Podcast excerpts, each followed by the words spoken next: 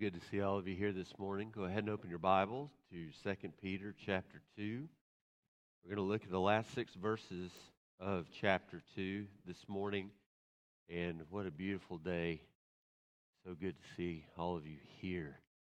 We get to worship the Lord together and go to God's Word. So read with me. 2 Peter 2, beginning in verse 17.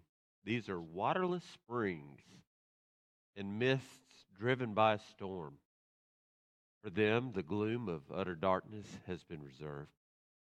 For speaking loud boasts of folly, they entice by sensual passions of the flesh those who are barely escaping from those who live in error.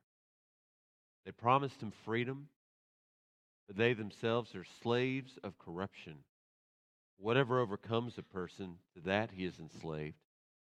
For if after they have escaped the defilements of the world through the knowledge of the Lord and Savior Jesus Christ, they are again entangled in them and overcome, the last state has become worse for them than the first. For it would have been better for them never to have known the way of righteousness than after having known it to turn back from the holy commandment delivered to them. But the true proverb, what the true proverb says has happened to them. The dog returns to its own vomit, and the sow, after washing herself, returns to wallow in the mire. You know, there's something about this time of year that I always regret, don't look forward to. There's a lot about it that I do. Isn't it beautiful outside? Don't you love being able to get out and just enjoy the beauty of it, the coolness of the air. I got up yesterday morning and the sun was shining, and it felt like it was just such a wonderful briskness to the day. It was just beautiful. It was it was cool. It was just a great great day. There's a lot about this time of the year that you can't help but just love. But there is something about it this time of year that I don't like as much, and that's the call that I receive from my exterminator saying that it is time for my annual inspection and protection around my house that I got to do for termites. Now, those little boogers are everywhere this time of year. And if you live in this part of the country, it's one of those things that unfortunately you have to pay attention to. So, about this time, I get a call, and I rarely take it, and I tell Allie about it. She sighs, I sigh with her, and then we we realize we have to do it again, and then we go and we call. I, make a phone call, and they come out, and after I pay way too much money for it, then my house is then protected for never for another 12 months from those awful winged wood eating insects. Well, you know, we might debate this morning the best way that you deal with the issue of termites in Smyrna, Georgia. When you come to 2 Peter chapter 2, it would really waste our time to try to debate whether or not we have to deal with the existence of false teachers. In the very first verse of 2 Peter chapter 2, Peter says that there will be false teachers among you. And he's not talking about the false teachers that you watch on television, and they seem to be everywhere or even the false teachers that you might even pay for their book and you read their heresy in those books. I guess if you take those things and make it your own, he could be talking about this, but he's mostly talking about false teaching that is being taught and voiced by people within the local church. That's why he says that there will be false teachers among you not out there, among you. Warren Wiersbe warns Satan is the counterfeiter. He has a false gospel preached by false ministers, producing false Christians. And Satan plants his counterfeits wherever God plants true believers. So, this chapter, 2 Peter 2, is all about counterfeit believers. And from the very first, in chapter 2, verse 1, we learn that they are sneaky. They come into churches looking innocent, but they are secretly bringing with them destructive heresies. They preach a false gospel that denies the master who went to a cross and bought us. Chapter 2, verse 2. They exploit us with false words. Chapter 2, verse 3. They're filled with arrogance and lust and greed. Read about it in verses 4 and 5. You read about it from verses 10 through 16. They're like fishermen who have dropped a hook in the water and presented a perfect bait to a hungry fish. And just like these, they have lured away, according to 2 Peter chapter 2, verse 14, unsteady, vulnerable people who are super close to becoming Christians. They're just not quite there yet. Well, I want to take some time this morning and I want us to focus on these last six verses of chapter 2. And when you come to verse 17 of this chapter, there is a shift in the information that Peter gives. The opening verses, chapters 1 through 16, he focuses primarily on the characteristics of false teachers. But then he changes in 17 through 22 to talk about the effect that these false teachers have on others. And it's important when you read these verses this morning that you do not misunderstand the verses that you find at the end of chapter 2, verses 20 through 22. I'm going to explain these verses in just a few moments, but I want to begin by just helping you know what they're not saying.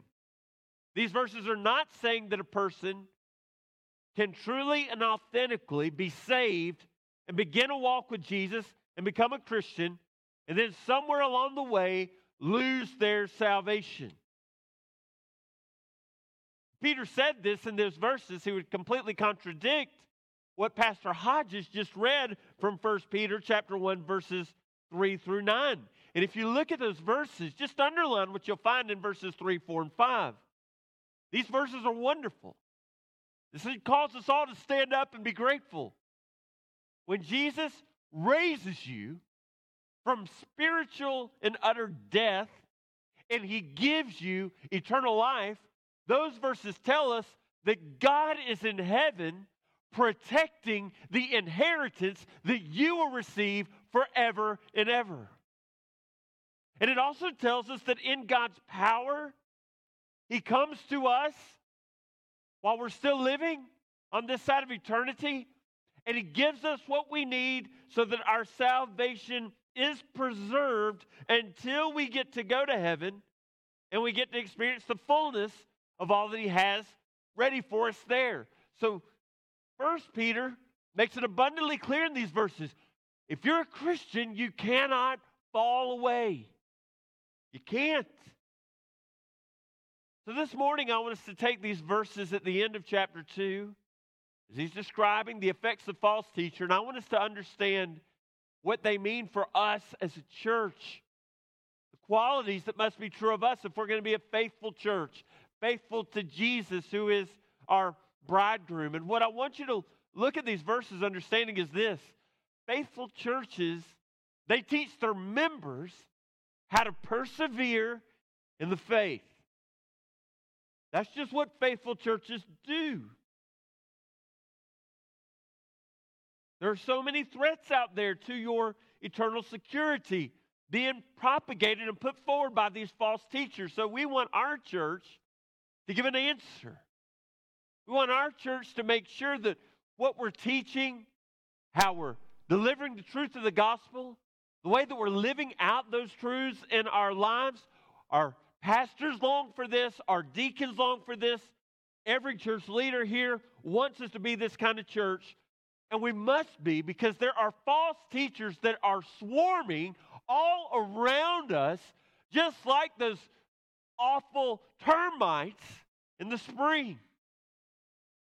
So we got to guard ourselves against them. And we will, as long as these things are true from verse 17 forward, first, we will as long as our preaching has substance. Our preaching must have substance. When Peter describes these false teachers, he begins with a, a recognition of the experience of sitting underneath them. There's a reason why people continue to go to them. Something about their speech is captivating them. And they are masterful in the way that they deliver their message. Their speech often is filled with impressive orality, or the way my father in law likes to put it, they've got the gift of gab. But what was missing in all of their impressive speech is what should have been at the core of their sermon's message. Because as you listen to them, there's just no gospel glory in it. The preaching, according to what Peter says, it lands in places that are extremes. Now, the first thing that he says in verse 17 is that their preaching is like a waterless spring. Jude, if you flip over just a few verses in your Bible, who is writing about the same time period, he uses similar language. In fact, if you read Jude, you'll find a lot of similarities in 2 Peter. And in Jude, verse 12, he uses the same kind of language. Peter talks about waterless springs, Jude talks about waterless clouds. Now, I just want you to imagine with me for a moment. You're living back in the days of Peter when he's writing to the church, and you're on a long journey under the hot Mediterranean sun of the Middle East. And you're weary from the heat as you're traveling, and you know around the bend is a spring. It's been documented. Someone's told you about it. It's there. And you're so thirsty. You just want to drink. So you find that spring, and sure enough, it's there. But you go to that spring and you find that that spring is all dried up. Can you imagine how frustrated you would be? In fact, if you were counting on that to be where you would replenish your water supply, it might even bring you to a place that you're wondering if you're even going to make it much longer. And I, I, share that with you because when I think about what he calls false teachers being waterless springs, doesn't it just bring to your mind what you read about in Jeremiah chapter 2, verse 13, when God says through the prophet, My people have committed two evils. They've forsaken me, the fountain of living waters, and hewed out cisterns for themselves, broken cisterns that can hold no water. So Peter talks about these waterless springs that the false teachers bring forward. He then also warns about the other extreme. One situation, there's not any water in them, they're dry. The other situation, there's too much. Midst, midst that are driven by a storm. I remember the most difficult driving condition I've ever been in was way too late at night. I should not have left this late. Driving home from Samford University going I-20 back to this side of Atlanta. And it was about 10:30 at night, and an awful tornadic type thunderstorm blew up, and the entire time I'm riding, I guess I'm chasing this storm right down I-20, and I'm behind these tractor trailers. I'll never forget it. I was praying, oh Lord, please just help me get there. Now, why in the world did I not just think, let me just pull over to the side? But there's none of that in my thinking. I'm just plowing my way through I 20, doing my best to get home. But as I'm going, the rain is falling against my windshield so heavily, I can't even see five feet in front of where I am headed. And that's what happens if you get too much water, if you're traveling through a storm. The rain is so heavy that you just can't see. So the problem that Peter addresses here of false teachers is the problem of what they do. They completely obscure your vision for life. You can hardly even see. So here's the issue. This is why there's such a vacuous quality to false teaching. false teaching promises like a spring to give your soul what it needs to be satisfied from the parchness that life can bring it. False teachers promise to act like a good pair of eyeglasses and give you the vision to make your way through life's confusion, but actually, false teaching never delivers on their promise. They just don't. So they're like springs that are dry. There's storms that just blow up and you can't even see. And that is why the God who guards our internal inheritance with all of his power, as 1 Peter chapter 1, verse 5 tells us, is also the God who uses his power to bring judgment against these counterfeiters. Because by the end of verse 17, we learn that if these counterfeiters, if they do not repent, what awaits them is eternal gloom and darkness forever and ever. When I read about that, can I just tell you the contrast that I hope you'll always sense when you come here? That our sermons have to be much different than those sermons. And I'm not, not saying you can't deliver sermons with great quality, with great skill, with great creativity. Those things are really valuable, they're good. But I hope that our preaching sounds a whole lot more like what we read about in John chapter 4 when Jesus met with a woman at a well in Samaria than the false teaching does here in 2 Peter. Remember that encounter? Jesus goes out of his way to visit Samaria, and there at the well is a woman. And they begin a conversation that changes her life, that begins with Jesus simply asking the woman for a drink of water. And when that woman answers him, she's surprised that he would even speak to her at all. And Jesus tells her when she replies, If you knew who it was who was asking of you for a drink, instead of me meeting my request, you'd have asked me for a drink for you. Because the water that I have to offer you is water unlike any water that you'll find even at the bottom of this well. Everyone who drinks this water in this well, they're going to get thirsty again. But if you drink the water that I will give to you, it will keep you from ever being thirsty. In fact, that water will become a spring of living water that wells up unto eternal life. That's what I hope you'll always know will be what you can count on will happen every time we gather, every time a lesson is taught within our church. We want to teach it as effectively as we can.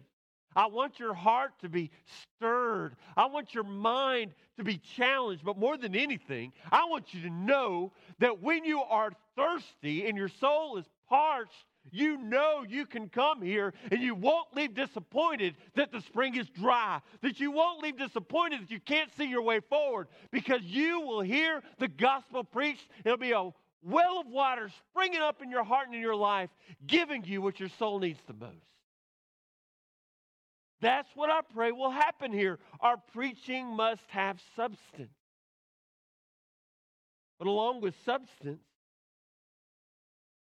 I pray that our church will be protected from false teachers because the consciences of our people they must be clean. That's what we read about in verses 18 and 19. The effect of false teaching gives you sermons, might be good to listen to, might leave thinking, wow, boy, that was encouraging. But it never delivers on its promises. And further, this kind of false teaching, it leaves you in your sin. The sermons that these preachers may give you, they, they may be entertaining, but they never deliver on motivating and inspiring you to pursue holiness. The ESV says at the beginning of verse 17 verse 18 that they speak loud boasts of folly. I love the way that Tom Schreiner says that the syntax of the original Greek here is that this word that's translated speaks loud boasts of folly Now, this is, we're going to get a little deep here. You ready? It is an instrumental participle, which means that false teachers are using their words as an instrument for a reason. Just like Adam and Marie and Julie used their voices as an instrument for the glory of God, just like David Dassinger and Connor Bishop and all the ones up here on the stage and our wonderful instruments use their instruments to help you worship God. They're using their teaching as an instrument, but it's not in a good way. They're using their words to entice in you lustful desires for the flesh. That's what false teachers do. This is the same deceptive word in verse 18 that, if you'll remember, was used to entice unsteady souls. That word entice was used back in verse 14. False teachers, they seduce, they're misleading. And their goal is to get you to bite down on the hook. When you're most vulnerable,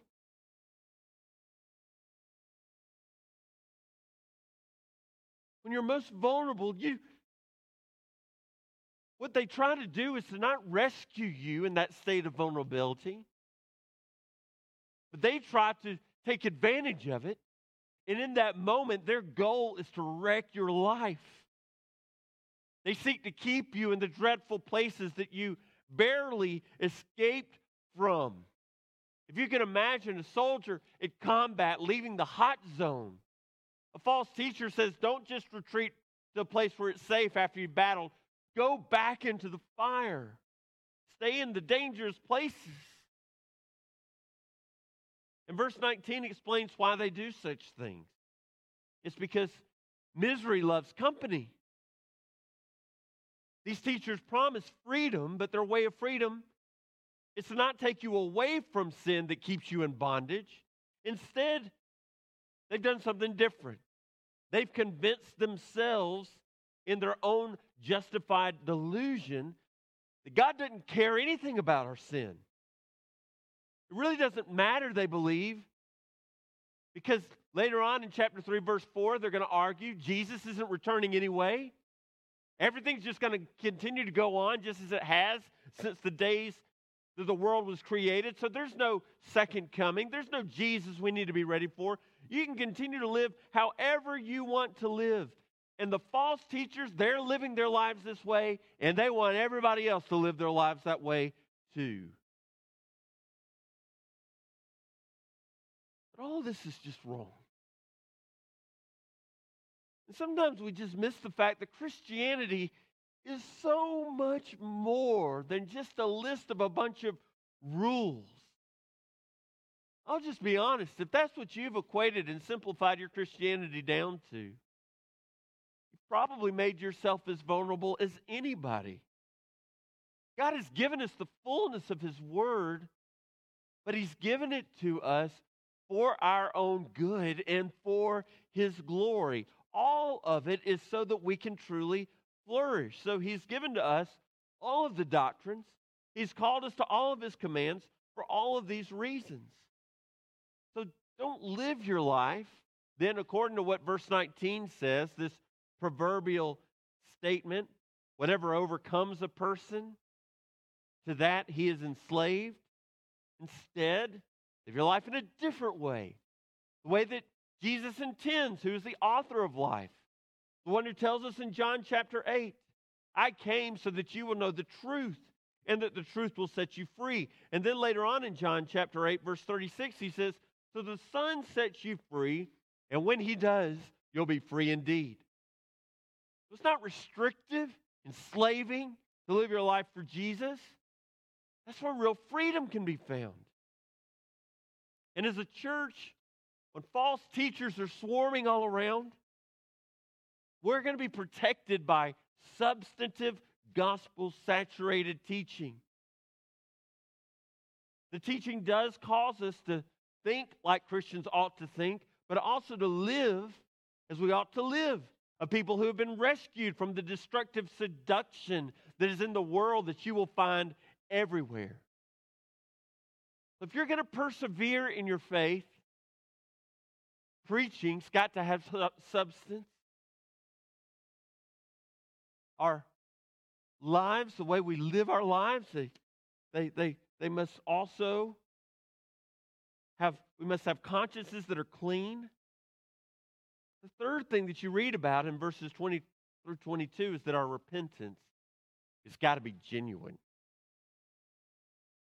When you read verse 20, I hope you'll take the time to underline that word knowledge.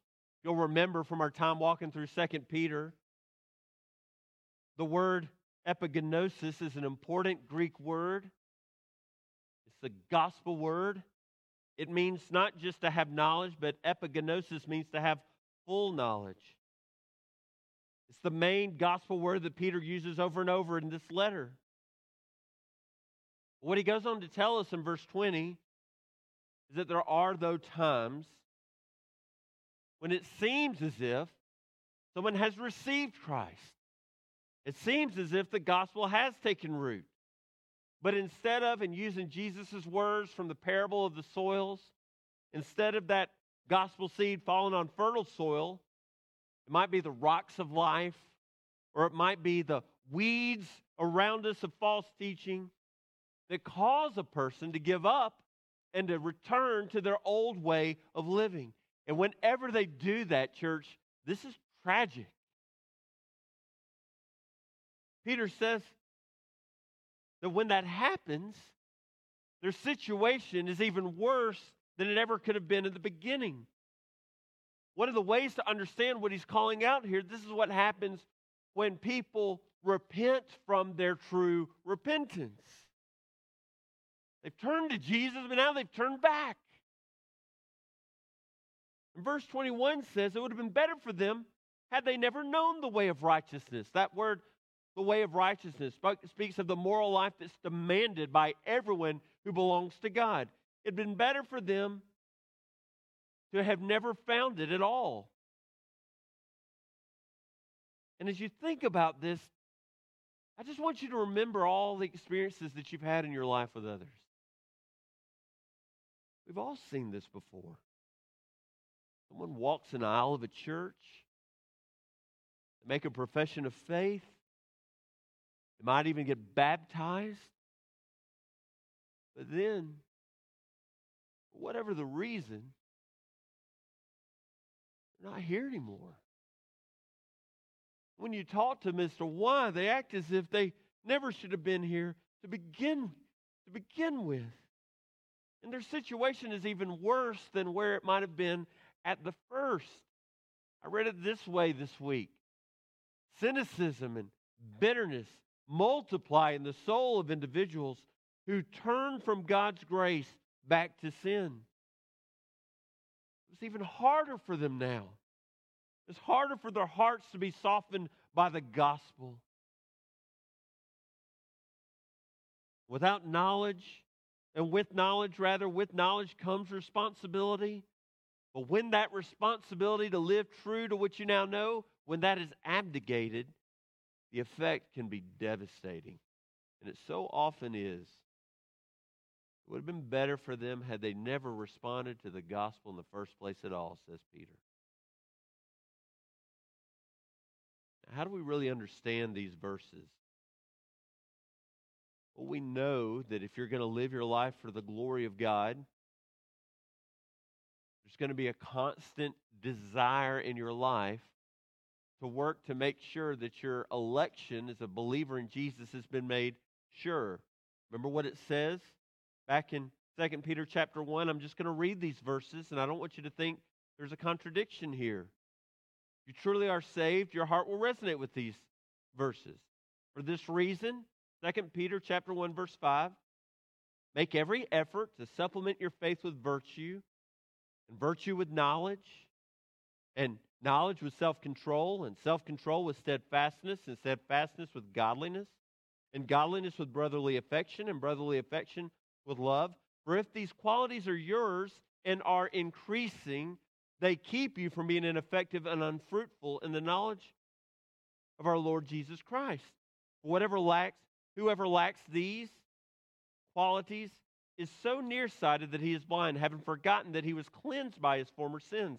Therefore, brothers, be all the more diligent to confirm your calling and election. For if you practice these qualities, you will never fall. Do you see it?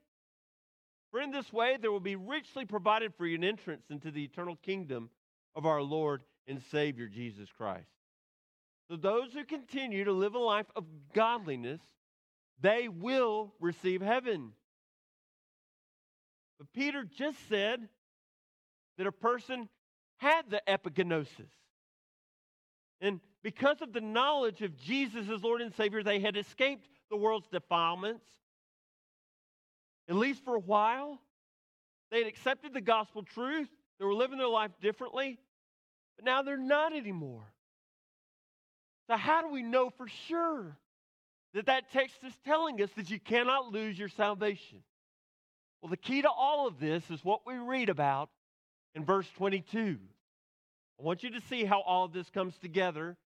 And it's through the Proverbs that Peter writes about, using as an example a dog and a pig. Now, when we talk about dogs in Peter's day, they're not like our little pooches that we have today. Dogs are thought of differently back then. I'm amazed today at how, I mean, I've got one in my parents' family, they, they joke about it. When you left the house, son, we replaced you with Maestro. And I know what they're saying. They're saying what they really think about me, right? But we love our dogs. Don't misread our love for our pets, the affection we have our pets into these verses. Dogs back in Peter's day were not the beloved animals that we have made them today. They roamed in packs, they scavenged for garbage. And whenever they needed to, they would return to their own disgusting, filthy, sniffed out vomit, try to live. Then pigs. If you're especially a person who's a Jew in Peter's day, pigs are not thought of very highly, are they? It's an unclean animal. And if you give that unclean pig a bath and make it look like Wilbur, you know what I'm talking about? Some pig. That Wilbur at the fair. You, you, what, what's, what's, what, what's, what's the book? Charlotte's Web, right? That amazing spider that puts all kinds of wonderful things in its web for, for Wilbur the pig. No matter how much you might love that little pig Wilbur, if that little pig Wilbur gets a chance to go back to its mud pit, you might have cleaned it up. But it's not going to do you a whole lot of good. It's not going to go back to that mud pit and think, I really need to avoid this mess. I just got a bath. That's not what they're going to do. That pig's going to do what that pig's going to do, and it's going to return and wallow in the mud. That's what the text says. And all of this helps us understand why there's a word of warning at the end of 2 Peter 2 not falling for the lure, the seduction of a false teacher, making sure we're persevering to the end, making sure our lives are making every effort to make our election sure. How do we know it's not talking about this awful event in which someone can truly be saved and then fall away? Well, it's because of the way that we interpret this last two verse, this verse about the dog and the pig. Because that dog might change its behavior superficially for a short time. And that pig might stay clean for a little while. But they will not persist in their change of how they're acting because on the outside, they might look different for a short time, but on the inside, you don't have anything that's changed. And eventually the outside goes back to looking like the inside Because dogs and pigs on the outside, according to verse 22, are the same dogs and pigs that are on the inside. Though they exposed themselves to the gospel, though they saw the beauty of Christ, though they saw the glory of redemption, and they came so close, and they savored Jesus, they craved something different. They never were fully changed. They never really gave their lives to Jesus. They never were regenerated. And the false teachers came in and reminded them you're not a Christian, you're still something different. You're still just a dog or pig, uh, using the analogy here. And they remained in their state of what they were to begin with. When we see people looking different because they've received, telling us they've received Christ, glory in that. We celebrate their baptism. But the real mark of genuine conversion is a life lived in growing Christ likeness to Jesus. And that's what we should always do our best to encourage and pursue. We got to help others persevere to the end. Don't forget the words of the Baptist Faith and Message are true. The purpose of God's grace is that all true believers will endure to the end. Those whom God has accepted in Christ and sanctified by his Spirit will never fall away from a state of grace, but shall persevere to the end. And believers may fall into sin through neglect and temptation, whereby they grieve the Spirit, impair their graces and comforts, and bring reproach on the cause of Christ and temporal judgments on themselves. Yet they shall be kept by the power of God through faith and salvation. Don't misunderstand the warning, but receive it the way it's intended. At the end of the day, the only thing that changes a person is the finished work of Jesus, raising them to new life, changing them from the inside out. And when you are changed in Christ and He becomes your Lord, there may be times that we lapse into things we wish we weren't, but we repent of those things. And the main course of our life is that we grow in the image of Jesus until we get to be with Him one day in heaven. And God the Father's protecting that inheritance. And until then, Peter says, the Father is working in His power to guard us and protect us so that we're faithful until we get there and we see Him. So, how do we make sure we're helping our people preserve, persevere to the end? Well, our preaching has got to have substance. And our consciences, they've got to be clean as we're growing in the likeness of Jesus. And our repentance got to be genuine. I just want you to know false teachers are swarming all around us. But I pray that we'll be a people who endure to the end. I want to ask you to bow your head and close your eyes as we move into a time that we just think about these truths. We're going to sing in just a moment. But whenever I read this text, hard reality about why dogs and pigs are the metaphor at the end of Peter, it helps remind us that at the end of the day, our only hope is for Jesus to do something in us that we cannot do of ourselves. We can't do anything or be anything except sinners who are rebels and are living our lives not for the Lord but against Him. But when Christ comes in and we receive the gospel, He changes us not from the outside in, but from the inside out. And what happens when that takes place is a complete transformation of your life. So the question this morning is Have you ever trusted in Jesus? Has He ever transformed you by the power of the gospel and raised you to eternal life in Him?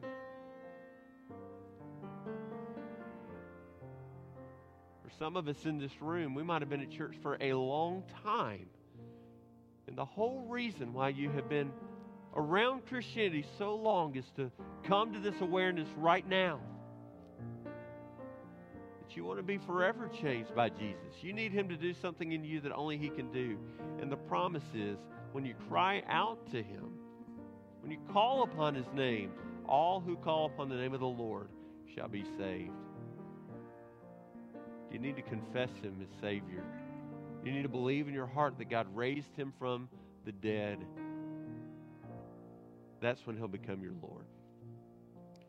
For all of us in here, though, the truth of the matter is there's so much false teaching out there. If anything, let this just be a call for us to be a people of the book. We want our lives to be filled with the substance of the gospel. We want the way that we live to not be set by the world around us, but we want to resist the lure. We want to live our lives in a way that pleases God. We want our genu- repentance to always be genuine. If that's where you are, I just pray that right now you can just look in your own heart and into your own life. Before you look at what's wrong with everything else, look inside. And Father, is there anything in me that I need to turn over to you? I just pray that you'll think about those things even now as we sing in just a moment. If you want to be a part of a church that's faithful, to help its members persevere to the end, I invite you to join this one. We'd love for you to be a part of our family right here. Father, we thank you so much for your truth.